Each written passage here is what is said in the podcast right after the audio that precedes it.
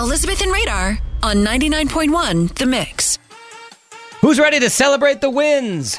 It's our new segment that we are starting every day as we wrap up the show at right around 9:50. And you can hit us up on Facebook or maybe call the show throughout the morning. Hit us up on our Mix Facebook page.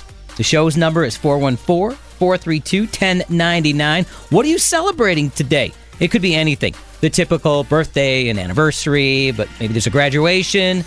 Maybe you got your CPR certification. You're like, hey, I want to celebrate that. Important stuff. Or maybe it could be something like, for example, my best friend since third grade, Andrea, stopped by the studio today. I got awesome. to see her. Haven't seen her in months, to be honest with you. How Probably that? since my birthday in September. That's, a really win. cool. That's a big time win. So we're celebrate the wins. You can celebrate your wins, and then you'll catch them right here on the mix, right around 9:50. We'll also have these uh, posted on our on our website 991themix.com. So like Jamie, she went ahead and hit us up on Facebook.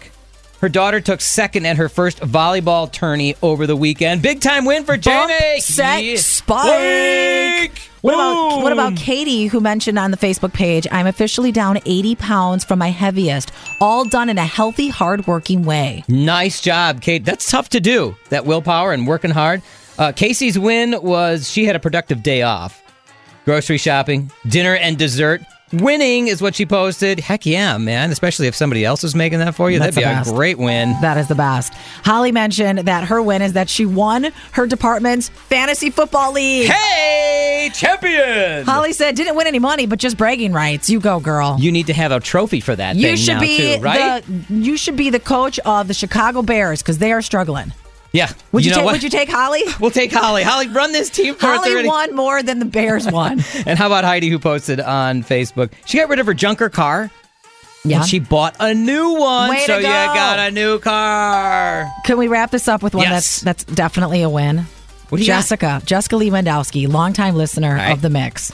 Love her family, love her boys. She said her win was that she remembered to wear her sexy knee-high compression socks so her bad foot and ankle aren't angry after being on her feet all day at work. That is a win. Hey, a huge The win. dogs are barking. You don't want those dogs barking. Get those sexy knee-high compression socks, Jessica. That's how we celebrate the wins. After our show right here at 9.50, you can always hit us up on our Mix Facebook page whenever. It doesn't have to be day of. Hit us up. Maybe send us a message. Call during the show, 414-432-1099, and we'll celebrate the wins with you with the Mix.